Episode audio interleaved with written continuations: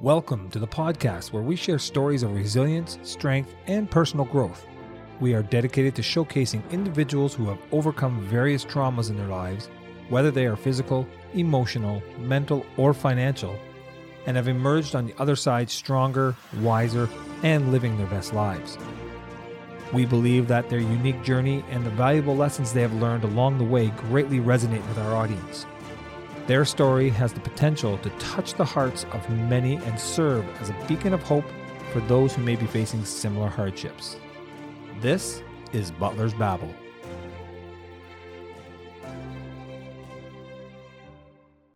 All right, and welcome back to another episode of Butler's Babble. We hope everybody's enjoying this beautiful summer weather we're getting here, especially here in the uh, Ontario region of Canada. And uh, Today we have an amazing show for you today. Uh, we have a, a, special guest that I think you're going to love. Um, he was given to me um, his name by a friend of mine here locally, and uh, she praised him a lot. I got to talk to him on the phone, and we had such a great conversation. It was it was no no doubt that we had to get him on this show. Um, some of you might know him, some might not. Some might have seen some of the stuff that he's done let's uh, let you know who our guest is. Of, of course, I'm sure you already saw. We have, of course, the amazing Corey Dixon in. Uh, he's a um, performer. He's an actor. He's uh, a musician from what I see too on some of the stuff there, and very much an influential uh, speaker these days in the uh, mental health and depression and anxiety issues, uh, which we will definitely get into later on in the show. But instead of me telling you who he is, why don't we bring him on and let him tell himself? So, Corey, welcome to the show. Thank you so much for having me. No, thank you. I'm glad. I I, I apologize everybody that we're a week late, uh, but uh, due to some uh, scheduling issues between Corey and I, we finally got things together. Corey's in the middle of moving and stuff like that, so uh, we had to go around his schedule, and that's more than I'm more than welcome to do that. So I, I appreciate you taking the time out. I know you're a busy guy. No problem. Yeah, I, I just try to keep uh, occupied. Obviously, that's a huge thing when it comes to like um, you know coping with mental health. I would say. Yeah, definitely. And uh, so, why don't we go way back before we get into a lot of the other stuff? Why don't we find out who Corey is? And let's go back to tell us a little bit about little Corey, where you're born, your family life, things like that as a little child. Give us a little bit more background about Corey. Yeah, sure. So, I was born and raised in Mississauga, Ontario. Um, I was uh, raised by both my dad and my mom. Um, they eventually had a uh, a divorce, but nonetheless, I love both my parents. Um, I attended a school in uh, in Mississauga as well, um, which we'll get into that a little bit later. But there was a little bit complex there with uh, with when I went to high school. Um, but yeah, I was always I was thrown into the, the arts at a very young age. My parents kind of you know I was in a baby magazine at the age of like a baby. Um, and then ever since age like five and up, um, I I was thrown into theater, which I I thank them for because I ended up finding a huge passion within theater and the arts in, in itself. Um, so when people ask like you know do, do you like singing do you like do you like acting do you like it's kind of for me like the arts is just the arts you know performing arts or whatever so for me it's just kind of um, one big ball so i I like to do it all and just keep. So you were basically performing before you were even in school, before you even started school. Yeah, listen, my parents had me uh, as a baby in a in a magazine. I was like modeling, so I mean, I know what that's like. Apparently, my mom tells me, or my brother tells my older brother tells me, he my mom apparently put my brother into uh, um, audition to be the Gerber baby because at that time they were looking for a new baby for the for the jars of Gerbers and stuff. He never won, of course, but uh, of course we might be a little bit further down the on the uh, the financial trail there a little bit. But uh, so five years old, you're thrown into the acting bug. I know myself growing up in like school and high school, I was one of those kids that was very shy. You would never know it now. Anybody tell knows me will tell you that I'm not shy. But uh, back then, I mean, you you get me in front of a classroom of my peers to say a speech or to do a poem or something like that like we did my mouth was like like pasties and just dried up and just I, I was nervous as that. But but if you're going in by five, you were probably just a very social and very um I guess outgoing personality right from the start. Uh definitely was. I would say I was probably more of an extrovert than uh back in the day than I am actually now. Like now okay. people like say, Hey, like, you know, uh you know, Corey, like what would you consider yourself now? I like I like to say probably more introverted now just because like, you know, stuff that's going on in my in which we'll get there. But you know, stuff that's going on both my mental health and stuff like that. I try to um you know, cope by taking, you know, long, relaxing, warm showers and stuff like that. So I, I, I like, I'm not a, a party guy as nearly as much as I used to be. I used to be probably way more fun back in the day than I am now. Now I'm just more about like, you know, keeping busy with like work related stuff and whatnot. Okay. So you go, you're doing all that stuff, and then finally you're four or five years old, you're getting thrown into kindergarten, and you're going grade one. What was you like as a student when you first started school? Were you very rambunctious? Were you Yeah, so in elementary school, I did want to help it with kids with disabilities. Like that's just something that kind of, you know, put me in that way. So when I went was in school, I was really focused on the arts, my, you know, trying my best to get good grades, and then also helping out kids with disabilities, which I was actually really excluded for. So, um, like a lot of kids in, especially in elementary school, um, they didn't see me the same because I was kind of hanging around those kids and trying to help out those kids, which was very unfortunate, I thought. But no, definitely. And but it's kind of funny how with the direction you are now, and as as we get through the show, people will see the direction you've gone on a lot of stuff, how a lot of it started right from the start. You're almost it, it basically was training you to go to that direction. I, I, I definitely believe so. Yes. Okay. And I, I'm I'm one of those ones that I was a total believer that uh things happen for a reason, people are brought into your life for a reason, all that kind of stuff. So maybe that was the direction you were supposed to go in.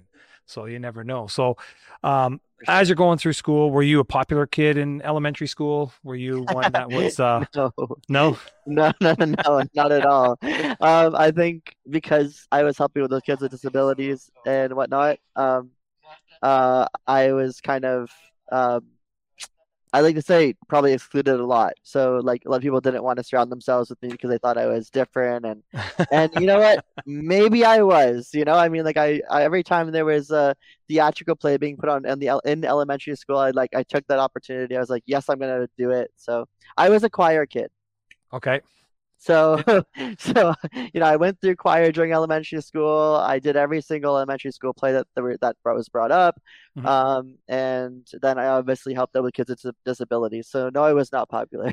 Okay. And I know where I went to school in, uh, I grew up in Southern Ontario too. I was, uh, I was growing up in Brampton, which is just also right beside Mississauga, between Mississauga and Toronto there. And we had like, uh, junior public school, I guess they call it, which was like our elementary up to grade five. Then you had junior high or secondary school, which went six, seven, eight. And then you had high school. Were you, was your school one of those kind of things where you went to grade five and then you had to go to a new school and then from grade nine go to another school? No, not mine. So, um, I my elementary school was from uh kindergarten all the way up to grade eight, um, and then and then into high school, obviously. Yeah, no, definitely. Okay. So, and that's how there, a lot of them are doing it here too. So, uh, and I found sometimes that that makes it even more difficult if you're a type of person who's shy and not able to make friends easily. You're going to grade five, all of a sudden you're going to go to another school. Yeah, some of your friends are going with you, but then you're getting kids from another school feeding into that too. Now you got to make a whole bunch of new friends. So you said you were into choir a lot. I know myself. Uh, I actually, uh, nobody would know it by now because my wife says when I sing, I make her ears bleed. But um, when I was in like six, seven, and eight, I was in the band. I was in choir. I was in all that kind of stuff too. And in high school, dr- music was half of my school. I was a drummer growing up, so um, nice. music was my school. That was kind of a way for me, I think, to get out of my shell of being that shy person, and it was a way for me to express myself a little bit and be not so shy. I can get in front of that drum set and play in front of tons of people, and it never bothered me. Is that? Do you find that was an outlet for you too, kind kind of with the choir and stuff like that? Yeah, definitely. It's funny because like I was always um, you know, nervous about, you know, making friends because I already knew people didn't want to be my friend.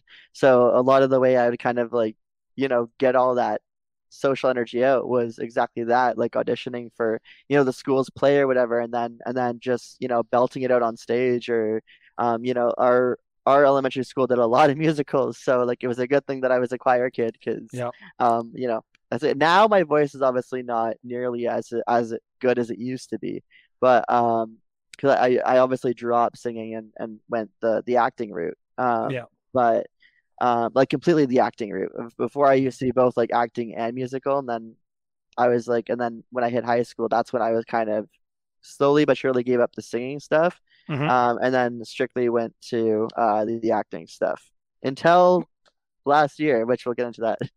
No, definitely. And I find a lot of them start that way too, because you look at a lot of actors out there now, and they started in school in choir. A lot of them did musicals, like you said. I know in my school we had like Oklahoma and Grease and things, and you would do the school plays and stuff. And a lot of people, but then when they get out of school, that's they tend to go one way or the other. They're either going to go more music or more into the acting. And some only stay some, or they come back to it and do Broadway and stuff. But now, yeah. getting into high school now, um, that was probably a whole different animal for you. Yes, that was uh, that was an interesting one for sure. So I initially started off by getting accepted to the art school, the high school that I wanted to go to.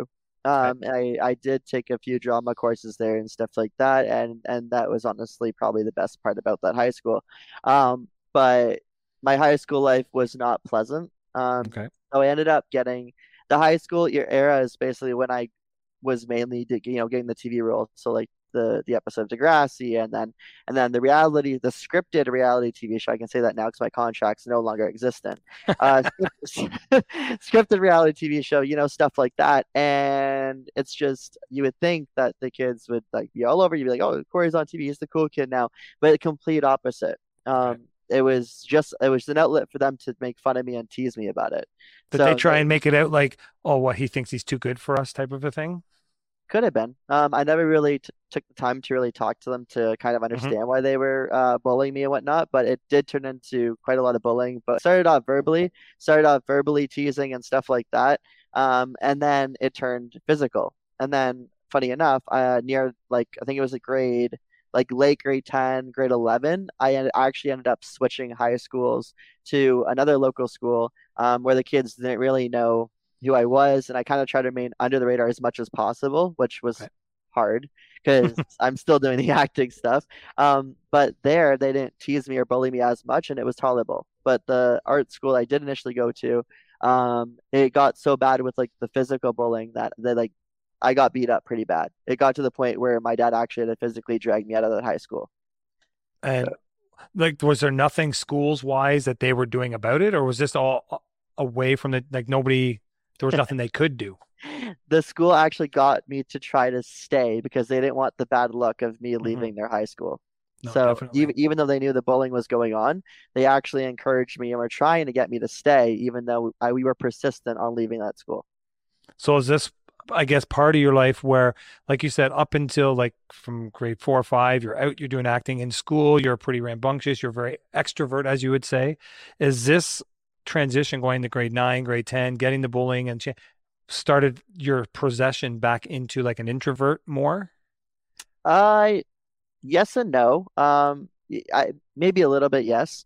Um, but that wasn't definitely where that threw me back into whole introvert. I think the I think the maturing aspect outside of high school and what I, what I went through after high school was actually what pushed me back into the introverted route.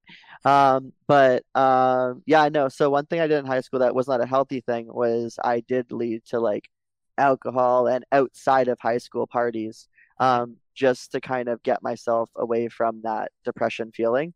So it kind of like covered up for that. But then after I stopped doing all that stuff and after, you know, um, I went through what I went through back in 2016, everything changed after that.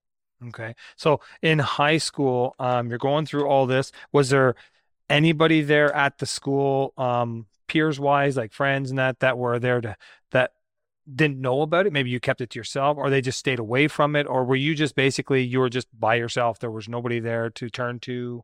Um, cause you got to remember, these yeah. are probably what in the nineties, I guess, or, oh, no, no, or no. early 2000s, I guess. sorry. No, no, no, not even then. Uh, yeah, I would say 2000s. Um, okay. Yeah, I'm a 94 baby, so I would have been in high school probably like, I think I graduated in 2013. Okay. I think so, something like that. Yeah. Okay. like if I got that math right. Yeah. Um, but yeah, no, I would say that I definitely did have a couple people that had my back and that were there for me. But mm-hmm. there was a fair chunk in high school that that faked being my friend, or you know, or mm-hmm. were not my friend, the complete opposite. And uh, did bully me and uh, and definitely uh, put me down any way they possibly could. Because mm-hmm. I know back, I, I'm a 72 baby, so I'm the old one here. And uh, so I went through junior high and high school during the 80s. Um, and back then, I'm sure there was lots of mental health like there is now, probably just as much, if not more back then, but it was more suppressed because it wasn't, um, you didn't speak about it. Everything was all hush hush. You, that's one thing you don't. You speak about that, you're going to a hospital. You're going to this. Like there was always this Sure. stigma against it. Luckily, in the last say 10, 15 years, I would like to say things have turned around where um, the it is a lot easier to talk about it now, and people are not making a stigma out of it. Back when it was happening to you. Um, was it still kind of stigma, and that's why you kind of kept it to yourself, or is it Yeah. just an I think embarrassment think thing? No, I think there's still stigma with mental health even till this date. Even though more more and more people talk about it, especially after COVID and everything, Mhm. it still exists. There's still stigma, um, especially within the entertainment industry, which I think is, you know, there's a few people out there that I know for a fact don't want to work with me because they know that I have depression and stuff, and they're worried if it's going to come up on set and stuff like that. So it's it still exists. Mhm. Um, it's just I don't I don't think people, you know, fully understand, uh, you know, mental health and and depression. Um, not saying that's everybody. I'm just saying there is still a, a lot of people out there that um don't fully understand it. Maybe they don't have someone in their life that's going through that stuff right now, and maybe that's Mhm. why. Um, No, exactly. No, I, I totally agree with you because, uh, especially like you said, during this uh, last two and a half, three years with the whole pandemic, I think a lot of mental health issues have come to the surface from people who you never would have thought were having mental health issues. And um, we got uh, a mutual friend of ours, Kat Ward, watching us today, and she said we're both babies still. So I guess because she's, I guess she's a little older than us, and uh, but uh, oh, yeah. But no, I, and I think you coming out in front of everybody and telling people about what you went through, because people always see uh, um, somebody who's on a TV show or they're in, like you were in Degrassi. I know it was just a, a little, a bit, part. To me, there's no little parts. It's Yeah. it's all a building stone to everything. So uh, you're on there. I mean, that's a big thing. So you're on Degrassi. You're on. Uh, uh, we'll get to some of the other stuff you're in because you're. I know there was a splat a lot that you did, and there was a whole bunch of different things. And you're also hosting your own stuff with Wonderland, Wonder. So you're Yeah. on TV. You're in the public eye like that. People think, oh, he's got it made. I mean, he's got no bad issues. He's paying his bill. Like there's nothing. They Yeah, don't see the behind the scenes, and I think it's great somebody like you does come out and talk about this because it does happen, and it wasn't all Absolutely. roses for you growing up. No, and it's still not roses now, and that's I think the most um um interesting part is that you're very right when you say that, you know, people think that because I'm doing all this great stuff that I, you know, I, I'm set and I have all this money and like I'm like, you know, nothing nothing gets to my head. They're completely wrong. Mhm. Um, I can't tell you how many times, how many nights I'd sit there and would just want somebody to simply text me, checking in, saying like, you know, like, you know, hey Corey, how are you doing? That's all I really ask for. And um, my phone doesn't go off as much as you think. You know, it's just like it'd be nice to have someone to just check it on me. And I do have those people. Like I, I talk as if I don't, but I do have a couple of people. They know who they are. Um, that actually do check on me, and I appreciate those people more than you know. Um, I know I have, you know, a fan following on Twitter and social media, and they always check in the entertainment posts I'm doing and they interact with the fun stuff that I'm doing. But I find like when I end up, you know, really coming out of my shell and, and wanting just someone to vent to, whatever, they all just disperse, Mhm. you know? And I think that's just something that I I I, I, I don't I don't get it. Maybe that's just because like I'm kind of in my own world during that moment and like I'm depressed and I'm not feeling well and you know I just want someone to check in with me. Definitely. Um, and and the thing is, like, okay, message everybody out there, everybody in the entertainment industry, I guarantee you, at some point in their life, they're they're battling with mental health issues. I have a lot of friends that work in the entertainment industry, and a good chunk of them, um, do battle with mental health issues. And I think there's this huge, like you said, this huge stigma where we're all supposed to act happy all the time, and we look so happy in our videos and content creation and stuff like that. You got it so wrong. we're, we're, we're not we're not always happy. Um, Yeah. that's just the reality of dealing with our mental health issues. Um, so yeah, No, and we all need somewhere that we can, like you said, vent It. And sometimes I think what it is is it's not that people they don't want to be there for us um, Yeah. when we do vent out. It's just sometimes some people don't know how to react to it or don't know how to be there for somebody. And sometimes it just takes a matter of just standing, sitting there and just listening. You don't have to say a word. Just say, you know what, I'm here to listen and just let you get it out. And then just have some kind words to say back. You might not know the end. I don't think sometimes, even if you, like you said, there's times where you're just depressed, you just want somebody to talk to, and you're not really looking for answers. You're not really looking for them to tell you what to do. You just need somebody to be to be there and say, you know what, it's going to be okay. You're going to get through it. exactly. Like like you know, I've heard, you know, I've heard all sorts of advice like, oh, you should go talk to a therapist, which I've had several times. Um, you know, I I have attended group therapy. I've done everything you could ever imagine in regards to the mental health world, and I and I'm still doing that to this day. I do have a one-on-one therapist that I see, which I'm very fortunate to have that one-on-one therapist. But the reality is, is like, um, you know, it, it's right. Sometimes we don't need to hear, oh, you know, you need you need to get a therapist. You should go, you know, talk to your psychiatrist. We don't need to hear that as people that are hmm battling mental health issues. We just want somebody that can be there and be like, oh, hey, Corey, like, how are you doing today? How are you feeling? That's all I really want. I mean, you know, No, definitely. And and I think um one thing I, I was watching uh, an episode you were doing an interview with doing somebody else and um actually I think it was one of your the one I was telling you about uh, before where you were doing it, your own bio type of thing. And one thing you brought up that I thought was very big is you remember I grew up in the 70s and 80s and the 90s. Um you were more into the 2000s. By then internet was coming out and then around 2007 um, is when Facebook hits the market in that area. But before then, you still had stuff like um, uh, uh, MSN Messenger, things like that, and they were oh doing like chat rooms and things like that. And it brings on a whole new meaning to bullying, and the yeah, cyberbullying comes in, and people I don't think take that as seriously as it really should be because I know I have two daughters, one's 21 and one's going to be 15 this year, and I know myself how detrimental that can be. And it's, I'm glad that I grew up in an era that we didn't have the internet and that we went outside and played. And if you got an issue with somebody at school, you would go on the playground, you might duke it out or something. And the next day you're best friends again. I'm not I'm not telling anybody to go fight anybody. Don't get me there. But, um, but at the same time, we didn't have the cyberbullying and all this other stuff. And so, um, sure. were, were you maybe a little victim to that too, in a sense? Oh yes. Yes. Uh, I think before like it even turned to physical bullying within high school, they started targeting me specifically through social media outlets and stuff like that. Um, I still get attacked on social media. Um, Mhm. you know, like um, not going into detail about it, but like even now, like because of everything that happened back in 2016, I'm getting a lot of hate from stuff like that when it was just an innocent accident, which we'll talk about that in a minute. Mhm. But it's called, but you know, um, there's a lot of hate in relation to that, and I get I got I get bullied every single day of my life if I don't see a comment like uh, somewhere on my Twitter or a response to an old article that the news station wrote up from you know something in relation to myself or whatever. Um, you know, uh, it, it it's not surprising to me anymore. Mhm. And as much as I see those comments and it hurts, um, I kind of try to sh- I try to just push it under the rug, those Yeah. comments, and try to just move on. Um, I I like to take little social media breaks, which I've done recently, um, without even saying it. I've taken like little, you know, I haven't been as active as on content creating as I probably should be right now, but Mhm. um, you know, we all need a little bit of a break.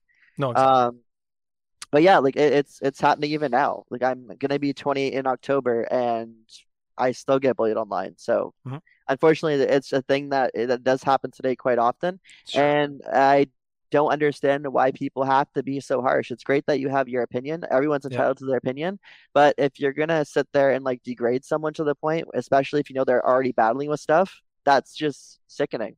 No, You exactly. know? and they don't understand that words can hurt just as much as physical uh physical um violence or anything so i mean it hurts just as much so um, i'm glad that you do have some sort of a coping mechanism with that because i'm sure you have i'm sure you've learned through like your one-on-one therapies and that a lot of different coping methods that you can deal with whether it be from um, physical harassment whether it be from online cyberbullying or even just dealing with your anxieties themselves and and your um um, just depressions and stuff like that. Now, like you said, um, you went through high school, you're going through all this, and then all of a sudden, 2016 comes along, and uh, you ha Yeah. have something that nobody should have to go through. Yeah, so about that. So it was really, really unexpected. So see, I used to love to go for drives with my friends. I had my my you know my driver's license. I was out there with my car. You know, I was I was 21 back in 2016 when this happened. Um, and I'd go out with my friends, you know, for like night drives or just scenic country drives and stuff like that. Um, and that is just what I love doing. I just felt like, you know, when I was depressed or when I or you know when I I was having my, you know, anxiety moments when I was feeling anxious. Um, that's just you know some of the you know therapeutic sort of stuff that um that I would do is go for those type of drives. So um there was one night that my friend uh my friend myself and two of my friends we decided to go for a drive. Um and we ended up at this uh place that we saw off of TripAdvisor. Um, you know, and it, it was a public access place, and you know, we thought very innocent of it. We didn't think that we were going to end up in any sort of trouble at all. Um, long story short, um, won't say where, but I ended up, and not from scaling the cliff. I was actually on a staircase before it had. Ha I actually fell off the cliff, but I ended up unfortunately falling off of a 50 foot cliff. Um, and this resulted in me being completely unconscious right away. Um, the poor first responders had to rope rescue me. It was like a two hour rope rescue. The poor firefighters and paramedics and police. I can only imagine what they went through that night. Um, but I uh, was extremely lucky to be alive. I was put on life support um, for about two weeks um, on a ventilator. I had significant injuries, ruptured aorta, which most people don't even survive. Um, I had significant spinal cord injuries. I was hospitalized for well over a year, five surgeries later, um, lots of rehab. It was just, it was a life changing experience, both physically and mentally. Um, and you were physically and, completely paralyzed, correct? Yeah, so for the first little while from the waist down, I could not feel my legs. And the spinal cord doctor was completely uncertain I'm borderline like certain that I was not going to be able to walk again. So give me an mm-hmm. idea, so like from your spine, you all have these like you know T7, all these like your T level yep. spine. So from my like T level all the way down to my S was completely fractured. My L1 uh, was completely bursted into my canal, all where my nerves were, um, and bone fragments just went shattering right into there. So um, there's x-ray photo uh, like photos up on my social media if anybody wants to go see them. Um, they're there they're public. Um, but yeah i am extremely lucky to be walking let alone extremely lucky to be alive. Yeah because i think i read on your thing there that the operations that, that they did to to get you to walk again basically five of what a thousand people maybe actually come out uh, walking again? Yeah something like that. I was told like by several spinal cord doctors that i was i was very lucky to have been able to walk. They and the uncertainty of me being able to walk was probably one of the most scariest things too. Um, just know just knowing that that alone would have um, completely destroyed my acting career for sure. Um, yes, there are actors in wheelchairs, but it's not very often that you know someone in a wheelchair gets selected for an acting gig. Mm-hmm. Um, so I knew that that w- that was going to destroy my career right there. Um, and yeah, it was a life changing event nonetheless. No, definitely. So I'm sure when that's all done now, all of a sudden, like you said, you're acting, but even with your rehab, you're, yeah, you're starting to walk again. But I'm sure there was still lots more rehab to go after that, um, even though you're walking again. Um, was there anything on the acting side that said that um, no, we're ne- I don't see him acting again, or did they still reach out to you and say, you know what, when you're feeling better, let us know, or did this just put you in such a big, deep depression that you just didn't know what was going to happen? It was a lot of uncertainty. Um, there was uh, we weren't even going to share what I was going to do with the agency that I was with at the time. Um, and everyone that I was working with from an acting standpoint, entertainment standpoint basis, they were uh, they they were really um, they were really unsure what was going to be my you know my life after hospitalization and stuff like that. Um, and it was crushing, like you know, because mm-hmm. like to have your life at the age of 21 change like that, it was um, the worst feeling that uh, you know that's like both having physical issues like legitimately physically and i hate you know i hate separating physical from mental health because mental health especially with panic attacks they feel very real and they, they do have really real physical symptoms. True um, but true. the reality is is like you know when i was battling in hospital for my life i was battling both physically and mentally at the same time. And I would never wish what I went through on my mm-hmm. worst enemy. There are people yeah. that I definitely dislike out there, but I wouldn't even wish, wish any of that on them. Never. Well, we're glad you got through it because look at you now. You're doing amazing. And Kat said, thankfully, you were unconscious for majority of the fall. And what she was asking, she apologized for the caps there, but she's like, oh, yeah. were you unconscious during the rescue too? So here's the funny thing. So me, like mentally, yes, I was out. Um, and I found out it was because of the brain injury that I had. I had a significant brain bleed that was going on inside my head as well as with every all all sorts of internal bleeding I was having. According to the first responders, that there's a photo on my social media somewhere as well in regards to this. But I actually went back to thank my first responders because I felt like that's the very least that I could do. I also went mm-hmm. back and thanked the hospital and stuff and everything they did for me. Um, but I when I was talking with the first responders, they said you weren't all there. Meaning, so like I was repeating the same four sentences over and over, which is a clear okay. sign of a brain injury. So technically, I was conscious, but not really.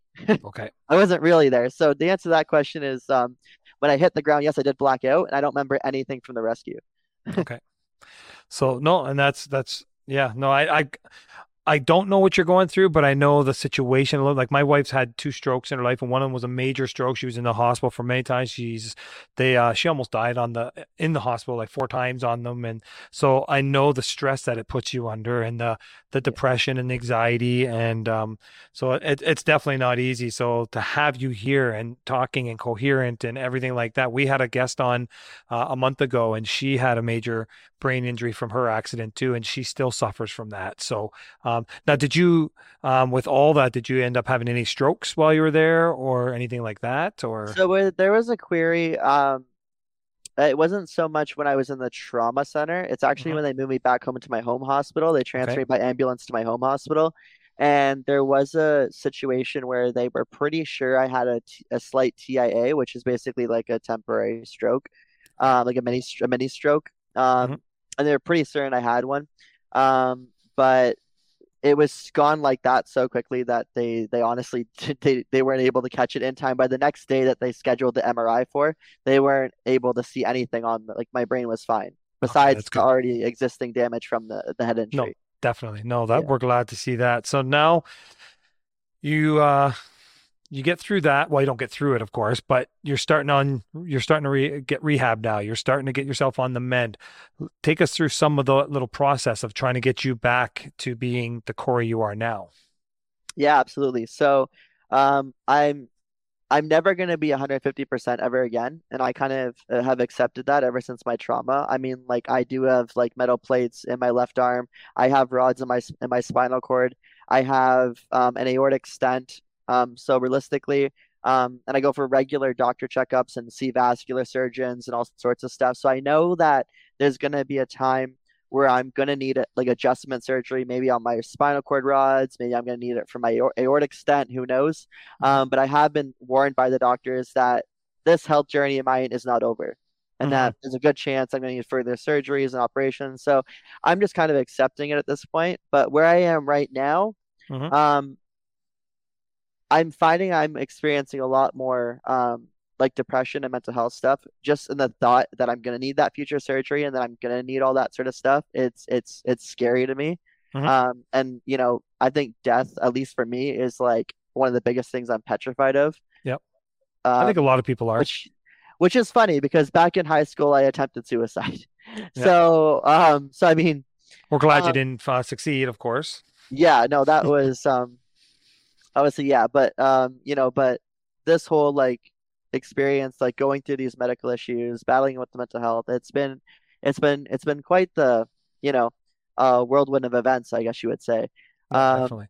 But what I what I wanted to do, and especially because life is too short and and whatnot, is I wanted to give back to my community, and I wanted to do that um, in a way that um, you know I didn't really want to care about um, myself or my physical injuries, and maybe that's a little risky, but um, but I'm but I'm doing it, um, which is basically doing a lot of EMR work. So basically, after I was rehabbed enough, I got my CPRC, standard first aid. Then I advanced to um, healthcare provider CPR, which is pretty, I'm not say basic because some people don't find it basic, but for me it was. Um, Mhm. and it wasn't enough. And with all the knowledge that I got in hospital from listening to nurses, doctors, etc., I was like, I want to do something with this and help people out. So I got went through Canadian Red Cross, the great, um, got my first responder, which is basically like the level above HCP. It's the next level up. And then above that is obviously EMR, which most firefighters have, and even some uh, paramedics have it as well, and stuff like that. Um, so now I'm doing a lot of volunteer work in like the healthcare field. So Okay. I'm doing a lot of like um, during all of COVID, I was volunteering at co at uh, COVID clinics. Um, and also with my EMR, I've done stuff like Event Medical, and um, I'm also part of a community responder program with Peel Regional Paramedic Services. That's called the Community Responder Program, which is basically um, how can I put it? It's like kind of like a volunteer firefighter situation, but Okay. with but with medics. So basically, I have an app on my phone, and living in Peel region and stuff like that, if there is a critical call, meaning a cardiac arrest within four kilometers of me, I will get paged to that call. and they actually provide you with a bag that has a defib and an AED, um, a bag valve mask, um, stop the bleed gear, and stuff like that. And basically, I can arrive to the call prior, sometimes prior to paramedics, fire, and police. Okay. So basically, I can get there and start doing CPR on the individual Definitely. Until someone, until another uh, ambulance shows up or something like that. No, that's awesome because uh, every second counts. And so you keep that stuff in your car. Uh, yeah, or in my in in the condo that I'm in. Mhm. Um, and any page I get, I respond to and I go. And um, you know, and a lot of people have said, well, isn't that like hurting your back? Isn't that doing damage to like your physical stuff? And um, most people call me crazy for this, but I hate the C word, but I'll say it once. Um, but um, but, um, you know, I just I don't care about myself in the moment that I'm helping that person. Yeah, the So- adrenaline kicks in and you're not even Yeah. thinking about it. yeah, like I'm not thinking about how sore my back's going to be after, which it's extensively sore. Um, you know, I'm not thinking about, um, yeah, I just I, I put myself completely to the side and I just think, worry about that person and I worry about what I've learned and what I was taught and I put all that medical knowledge that I that I gained both in hospital being a patient and outside of the hospital from Mhm. the courses that I actually took, um, to being able to help that person. And honestly, I feel I feel like that uh, I I'm not gonna say it was ever my my true calling because everybody knows like the entertainment stuff was, but I would definitely say that I wanted to do something with my experience and what I went with, you know, what I went everything I went through, you know, and I I wanted to give back to the healthcare system and wanted to give back to people that are are suffering through traumas, through um through, you know, cardiac arrest situations and stuff like that. Like I wanna I wanna try my best to help those people. So I thought this would be a great outlet to do it. So, so that's what Definitely. I've done. I don't think people realize what they can do and what they can accomplish until they're put into a situation like you were put into, uh, whether it be as an inpatient or now as an outpatient, helping other people. And when you're gone on a call like that, I'm sure the last thing on your mind is thinking about your physical wellness right now. You're thinking about how can I help this person? And they, I don't think people realize until you're there how much, how powerful you can be and how strong you can be. Exactly. Like you you said it well, um, like you know, seconds count when it comes to a cardiac arrest or anything critical like that. And um and that's just exactly it. When I'm responding to one of those calls, I don't really care about myself. Like I'll worry about my, you know, my health later. Um, someone is currently dying, you know, or you know, having an an active cardiac arrest, and I need to be there to try to help them. And same with the event medical. Like I've done a lot of like volunteer stuff in relation to like big festivals and stuff like that. And unfortunately, a lot of the festivals we see overdoses. Um, so you know, giving that Narcan, you know, breathing for them with the bag valve mask, giving them CPR, that's all a part of that. So um, usually I'm with like another responder, so I know that you know if I get tired out, which I will, because you know I got weak bones. For You know, I mean that's questionable actually. I got metal in my bones, but it still hurts like heck. Um, so you know, I know that I can only do CPR for so long. So I know there's other responders coming. So that's why I feel safe enough to respond to stuff like Mhm. that because I know I'm not alone. I know there's other responders on the way. Um, but um, nonetheless, yeah, no, I don't really think about myself. It all goes out the window. I worry Mhm. about my depression and stuff after the fact. You know, some calls hit me really hard, some calls don't. Um, and yeah, you know, it, it I just I love giving back, and that's also why I do a lot of like mental health talks and deep Mhm. talks and you know realistic mental health talks. Definitely. Um, because I want to get the word out, right? Yeah, well, why don't we go into that? So now, on top of that, that part of your your life right now, and uh, we'll get into the acting part in a second there too. But there's also that other part where you do you go and do speaking gigs and you talk to others. Now, are you doing schools? Are you doing um, youth halls? Like, or are you just talking in general, or doing online things like this?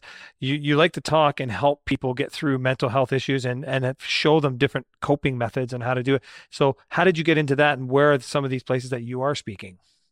Um, so my very first ever like time I ever talked on stage was after high school.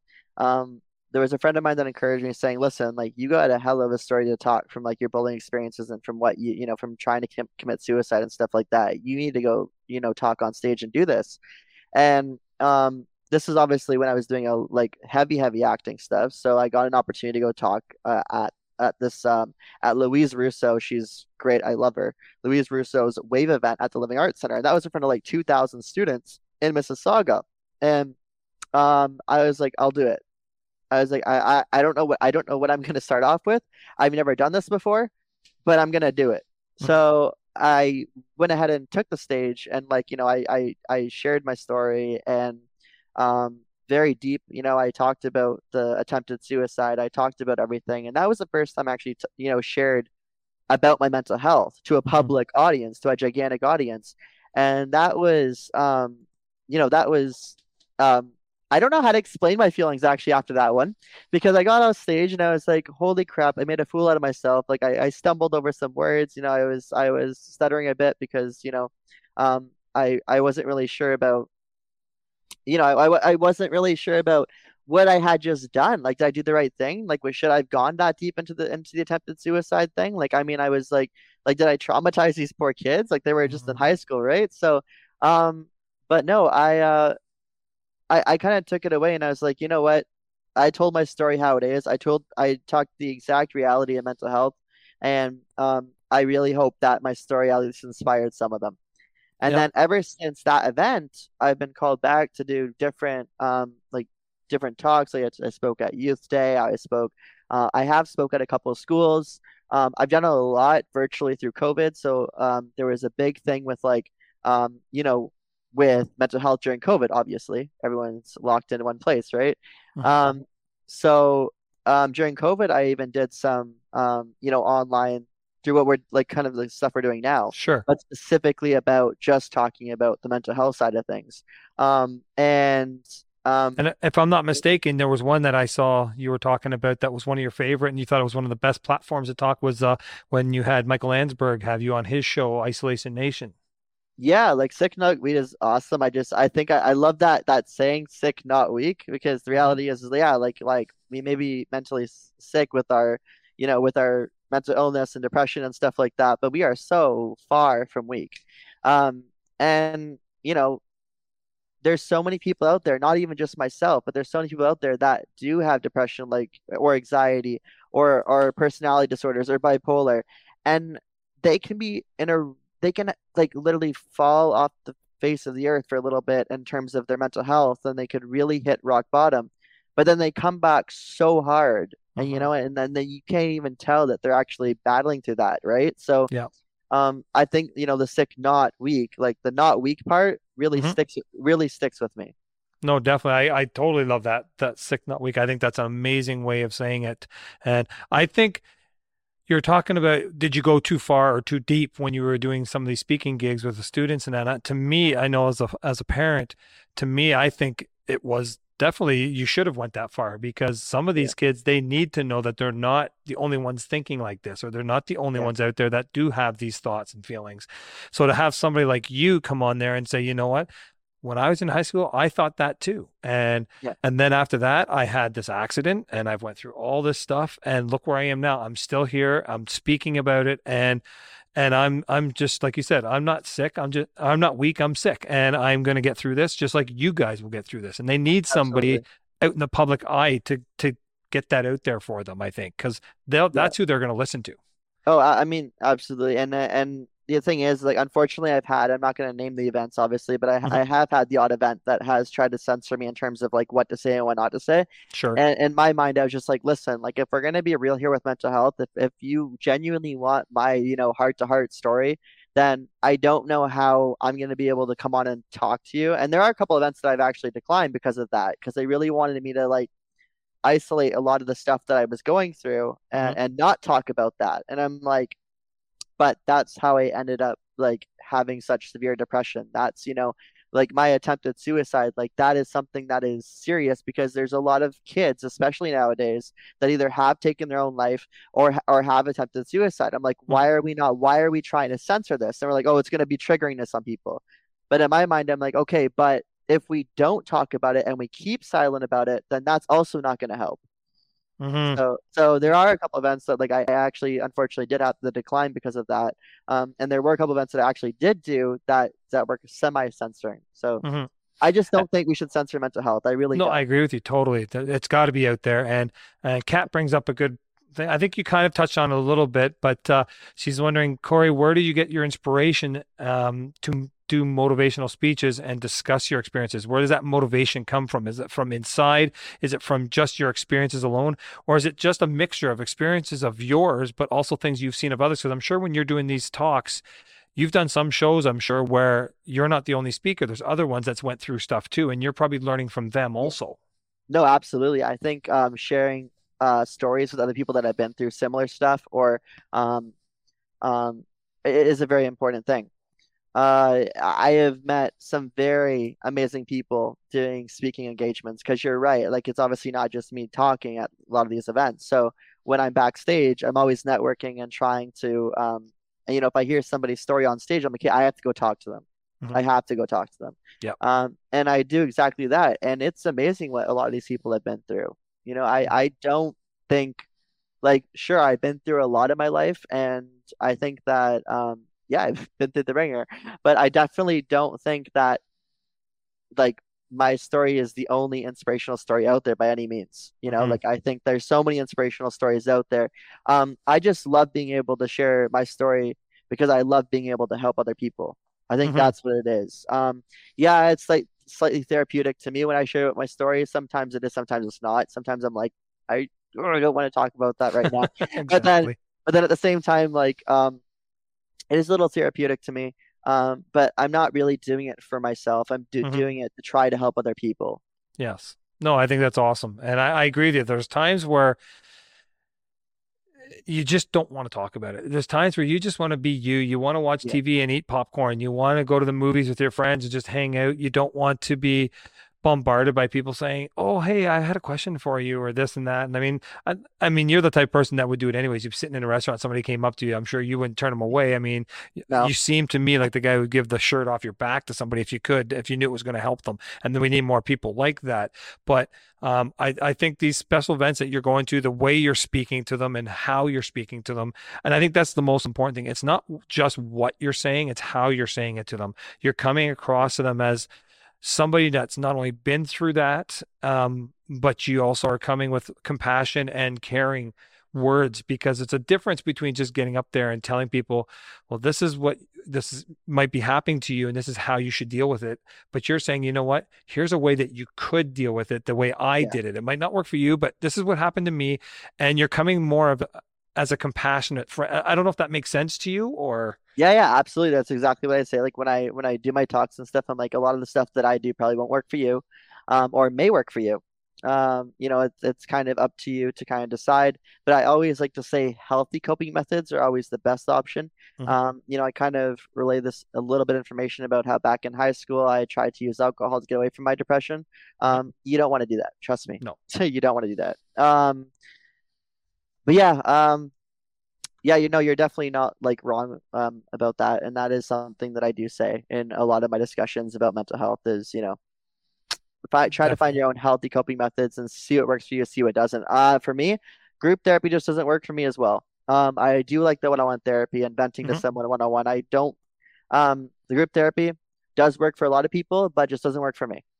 No, exactly, and that and like you said, it's not for everybody. So, um, now um, let's try and get into more. Uh, let's show people how how much of a positive role can be played once you start putting some of these coping methods to to place and not letting a lot of that stuff get to you and keep you down because it's not a matter of okay i'm depressed or i've got anxiety and like just getting in that down place and trying to come out of it but it's what you do with it afterwards it's how you deal with okay i'm here i'm uh, i'm going to get myself out of this but what am i going to do afterwards so that I don't try and end up back here because um, yeah. now you, of course, you take music you have uh, you have your uh, music things um, and your acting. Why don't we go a little bit into some of the acting stuff that you've done some of the things you got coming out and if i'm not mistaken now this was probably two years ago but i think you said it was about a year ago it was supposed to come out. You were doing a song with um, uh, a gentleman from glass tiger there yeah so i actually did so, um, that's what we were talking about earlier. So my voice is not nearly as good as what it used to be in elementary school because I was actually a choir kid. I actually re rehearsed my voice like crazy. Um, but I specifically was like on my phone one night, and this is like obviously after my trauma and everything, and um, I found I was I personally was getting a lot of like different vibes and feelings from music, and I was like, it'd be a great idea to try to put some of my um you know, mental health issues and my struggles into music. So I did exactly that. So I actually did two songs. Uh, I currently don't have any plans to do any more songs at the moment, just because it's a lot of money to get into studio. So I, I had some people that supported me to do those two songs, and that was great. But it's a lot of money to get into recording studio. So I, I don't have any plans at the moment to write any more music. Ah, sorry, I lied. I do have one song. I, I, I just remembered. I do have one song that is written on my phone that I have not produced yet. Okay. Um, but there are two that are out right now. One's called um, um, a Beyond the Blue, which is the song that I wrote with um, with Michael Hanson, who was from Glass Tiger.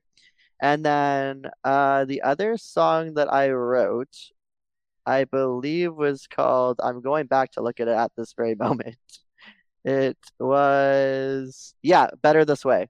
So I wrote, so it was kind of a collaboration right up between those two songs. I'm not going to take full credits for writing those songs by any means, um, because Better This Way was written in a studio um, in the Hamilton area with my good friend Joshua Pascua and his buddy Schwa, um, who produced it. And um, what we did was the three of us was like we, because I'm not a songwriter, so I collaborate with the with the two of them.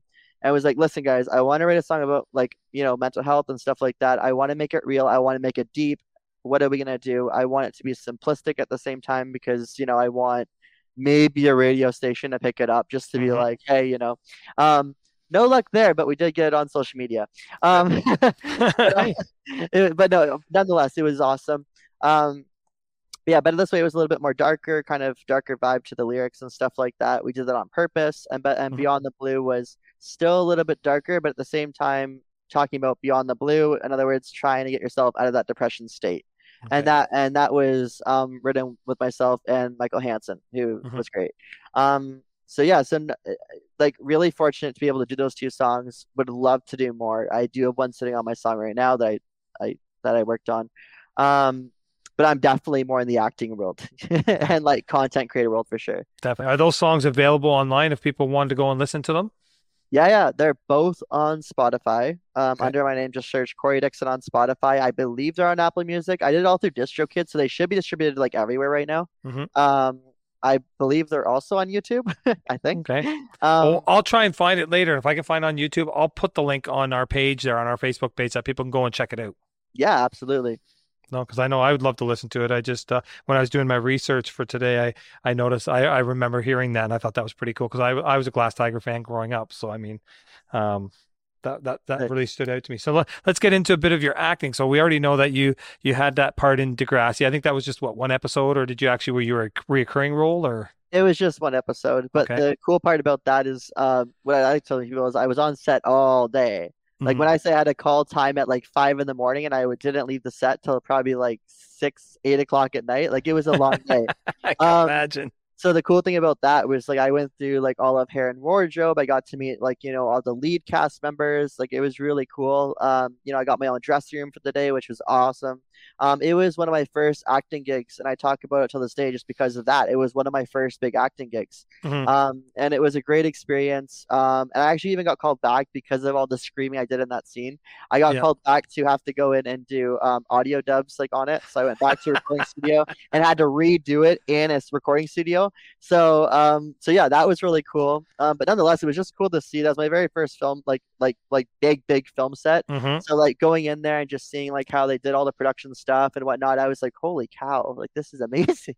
Yeah, see, I'm really really old because I remember the original Degrassi Junior High Yeah. TV show, and uh, so that that goes back to when I was in high school. So, um, and I know the uh, the the area I think where that school was in the Mississauga area. So, uh, I thought it was cool. I saw the I saw the episode where you're on the drum set there, and it was uh, pretty funny. Oh yeah, so it's funny because when we arrived to like the set, it like there's a massive security gate, stuff like that. It was actually just outside of Toronto, so we get down to the DVP. The original set was somewhere down the DVP there and like up like up the hill. So like um so yeah, you got to set this this massive like security gate, and I was like, oh, okay, this is like excessive. Um, and then you and then like we walked in, had to check in with security, then went in, um, got escorted in uh to the dressing room and stuff, and then I was basically like kind of like borderline free to roam at that point. They said don't Mhm. go downstairs because that's where all the set pieces are. Yeah. Um, and it's basically like this giant like warehouse that they made into the to like a two level school. Yeah. Um, actually, sorry, the second level it looks like a two level school, but the second level was all the dressing rooms, hangout room, lunchroom, break rooms, wardrobe, stuff like that, Okay. makeup. The lower floor was actually where so you see the front glass doors of the Degrassi set. That's actually where they started building the sets, and on all Okay. the lower floor there is where they built like the music room, the cafeteria. You would go to like through like the cafeteria. Next thing you know, you'd be in the gym. So like the so like the the the uh the rooms were very much uh close apart and it was like set after set after set after set. No, that's awesome. And then I remember seeing something about um, Splatalot, and it brought memories because I I remember seeing shows like that as a kid, or even uh, um, oh, there was that one that out of California with the Warriors, and you had to compete against them and do all these different events and that. And that's what it Oh reminded me of. Oh yeah. So that opportunity came about. I was like my agent was like, "Hey Corey, you get this interesting opportunity they they sent out to like uh like you know act genuine actors." And they were like and they're like, "Do you want to do this?" And I read it, like I read the script and I'm like, "So, I'm basically going on the show and possibly getting hurt. And they were and they were, and, and they were like, yes, yes, exactly that. Yeah. Um, so I did exactly that. Um, I went on the set of Splatalot. Once again, such a cool set. Um, hung out with all the other kids that day that were on that set as well. Um, you know, networking. So at that point, I was very extroverted. So I was networking with all the other actor, the, the kid actors that were there as well. Uh-huh. Um, like with myself, I was a kid at that time. I think it was like I had to be. I was yeah, I was only like 15, 16 during Splatalot. Um, but yeah, and it, we didn't really know what to expect because they were like, "Listen, throw on the wetsuit. Here's your life jacket. Best of luck." And I was like, I was like, "What's about to happen?" And then Yeah. Then they start you off like, "Hey, so when you get to the entry point through the doors, you're gonna say just a random thing." I said the dumbest thing. I was like, "I race go-karts and I'm gonna and I'm gonna own this castle." And then I just leap for the first barrel. Half my thing didn't even show because I kept wiping out. Like I, I kept wiping out that much. Um, and then I went up this like super slippery. They they labeled it with like soap, and I went up this super slippery, um, like slide thing, and they shot me twice in the head with a baseball, like a baseball. Oh, not- sorry. Not a baseball, a tennis ball. Yeah. Like so, like I, like one shot at my neck. I was like, okay, oh, that kind of hurt. And then the next shot right off the head, and then like the guy was wearing a helmet, but it knocked me off my balance, and I fell into water. So that was So is this like a like um like a competition, like a game type of thing where you're going against yeah, other people and trying to get the fastest time or something or beat somebody? It reminds me of yeah. it's American Gladiators I was thinking of. I don't know if you ever saw the show American Gladiators. It, it's basically it was a kid's version of Wipeout. Okay, I- Uh, exactly. so And I yeah, love so Wipeout. Wipeout was awesome. So yeah, but th they say kids version, but meanwhile it still hurt just as bad. I can imagine. It still hurt. So now going into adulthood, um, you're starting to get more serious roles. And uh, what are some of the stuff like uh, you have that one that came out this year actually? Uh, so yeah, so my most recent was a pilot project that's still in negotiations. We can't talk too much about where it's heading. Sure. Um, but it's called The Injustices. It was super dark. Um, it was uh, the director actually reached out to me and was like, "Hey, like, like, like, like, here's the script. You want to do this?"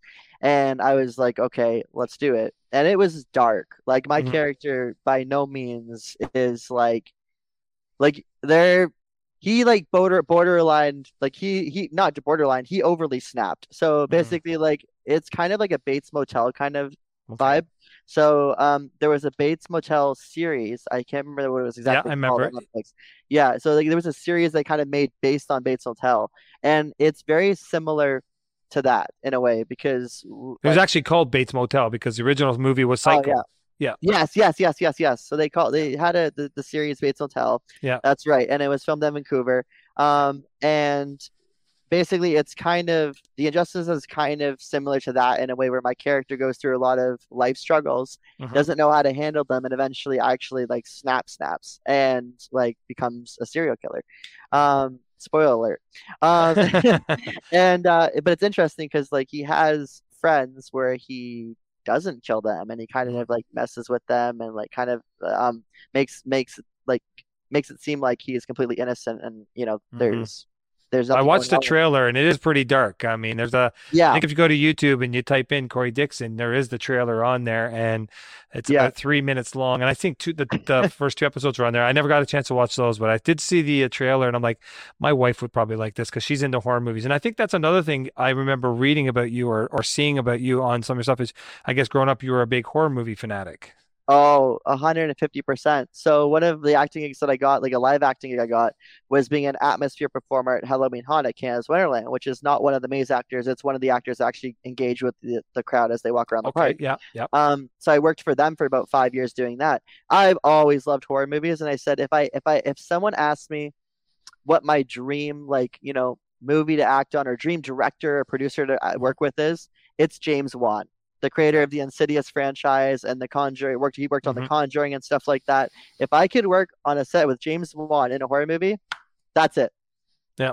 That's it. I'm And I and see with me, I'm not the horror movie fan. I was when I was a kid. Like I was into the Yeah. back then, like as a kid, you're into the Friday 13th and the Halloweens and things like As I've gotten older, I'm more into the psychological thriller type horrors, ones that are more play with your mind a bit, not the gory stuff. My wife will do the Oh yeah. gory stuff. I'm not the Well, gory stuff. You'll like the Injustice then because there's a lot of psychological stuff with that one, and Mhm. also um, I Calix, who's the writer of it, uh, they made it very um poetic in a way, borderline poetic. So there's a lot of scenes where you might not understand it right off the bat, but Mhm. then after you watch it a bit, you'll put two and two together and be like, ah, that makes sense. Like Ah, I'm not gonna spoil anything, no, but of it's course it's not.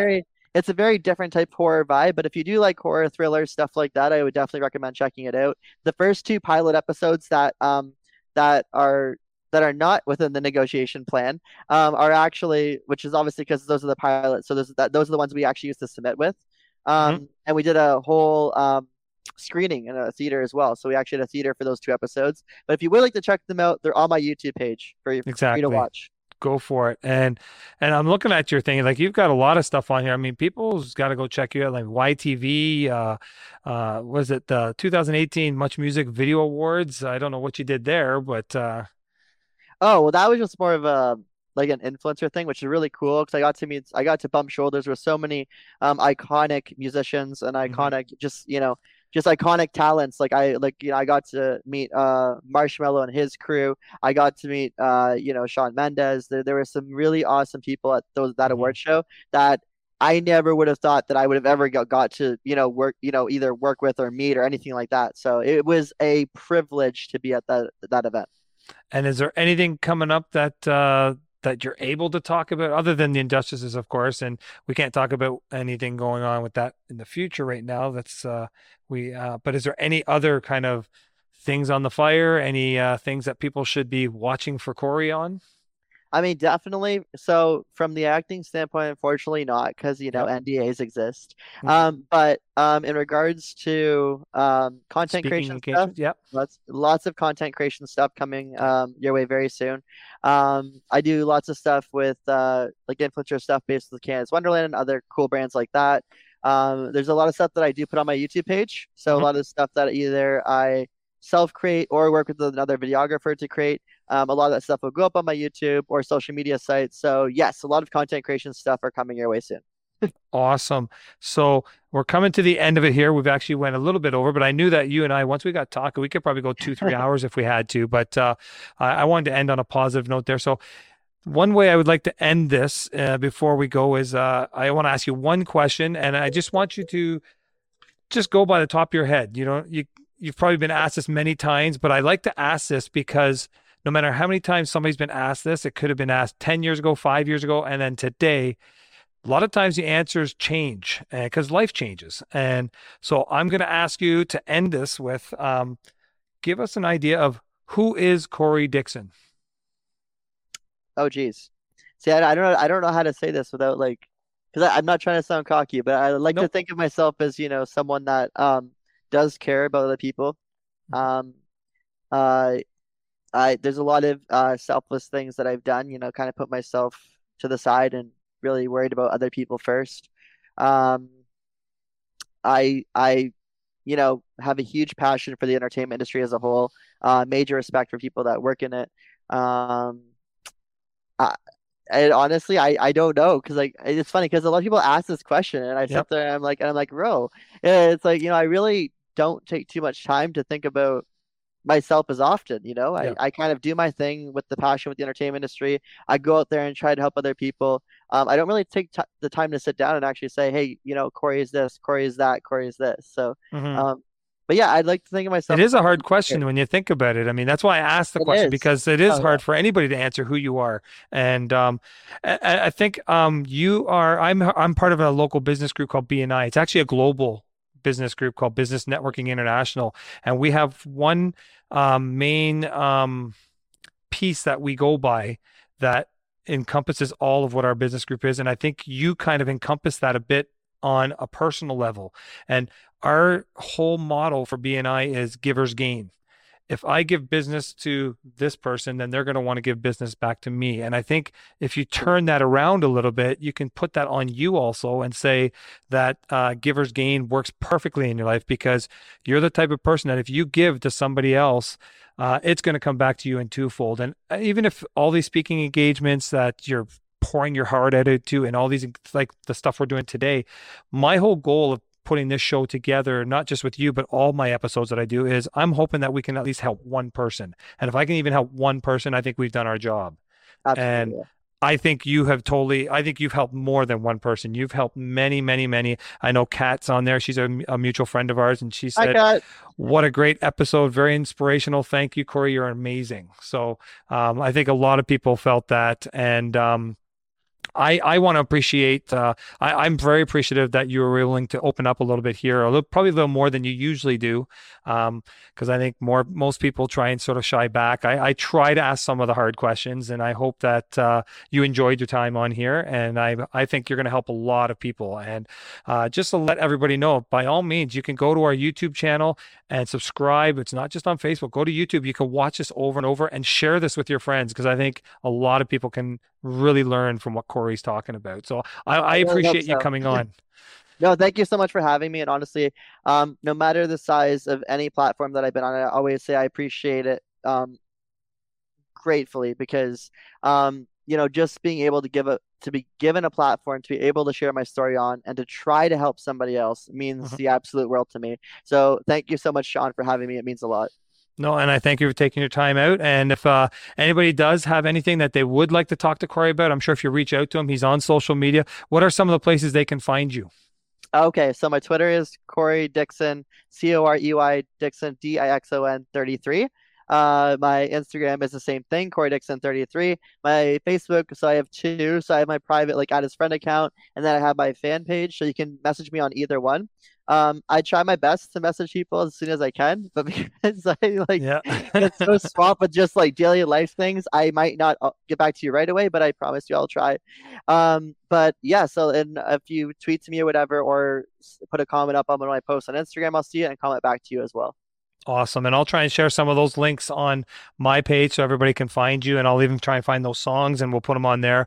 And if there's anything you need, don't be afraid to reach out to us over here. And uh, again, I appreciate it. And I hope everybody enjoyed it. And uh, until next time, we've got some great guests coming up in the next couple episodes. I've already got our September show already booked, ready to go. And we've got our October show actually booked, ready to go. Um, if there's anybody out there uh, that is going through some rough times, you're not going to want to miss any of our shows. Go back, see some of the last ones, and watch Corey's again. Watch this one over and over and over. He's got so much knowledge here, and go check him out. And uh, until next time, I hope everybody has a great day, a great week, and love everybody. And this show, we're trying to empower you, we're trying to motivate you and inspire you to be the best person that you can be. And until next time, remember if anybody asks, say the butler did it.